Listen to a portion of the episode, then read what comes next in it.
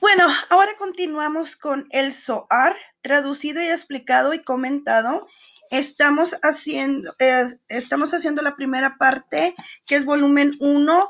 Nos habíamos quedado en la página 16 y seguimos con la Torah. Comienza y termina por Esed.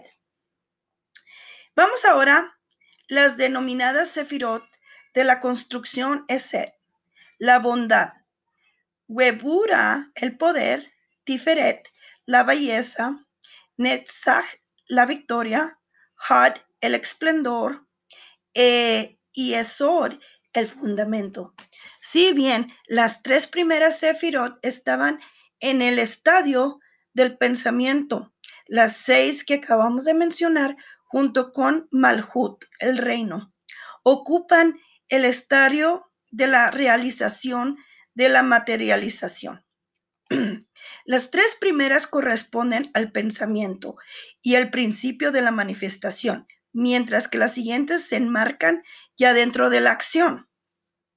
Malhut, el reino, ya no pertenece ni al pensamiento ni a la realización, ya que se trata de un sefirat que únicamente recibe y no posee nada por sí misma, por lo que el mismo Soar la relacionará con el mar al que van a pasar todos los ríos Malhut.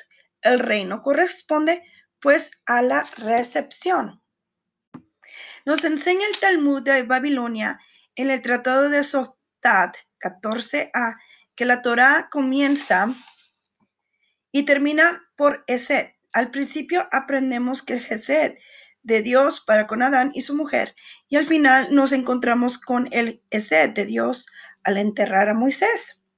Ya vimos que el origen del mundo debemos hallarlo en la razón o voluntad divina y que esta palabra también significa benevolencia, por lo que podemos asociarla a la sefira de Esed. Esed no es como vimos una sefira mental, sino que implica acción práctica. No basta con querer hacer el bien, hay que hacerlo. Los Pirket Abot 1 a 2 nos enseñan que el mundo se sostiene sobre tres pilares, el estudio de la Torah, sobre el servicio divino, es decir, la plegaria y los sacrificios, y sobre la práctica de Esed. Cuando en Salmos 89.2 nosotros leemos que Olam, Esed y Bané, para siempre será edificado Esed.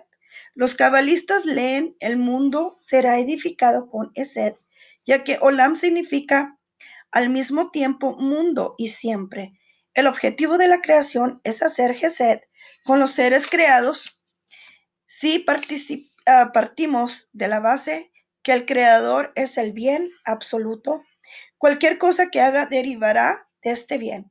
Por esta razón, estableció un mundo incompleto y un hombre imperfecto al que se le brindó la opción de escoger entre el bien y el mal, de aumentar la luz o la oscuridad.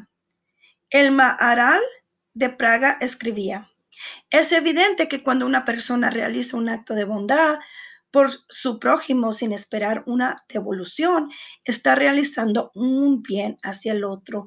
De hecho, no hay bien mayor que cuando se hace un bien para otros por propia voluntad. Al actuar de esta manera, el acto es real y verdaderamente un ese. De este modo, con la práctica de la bondad, el hombre se acerca a su creador.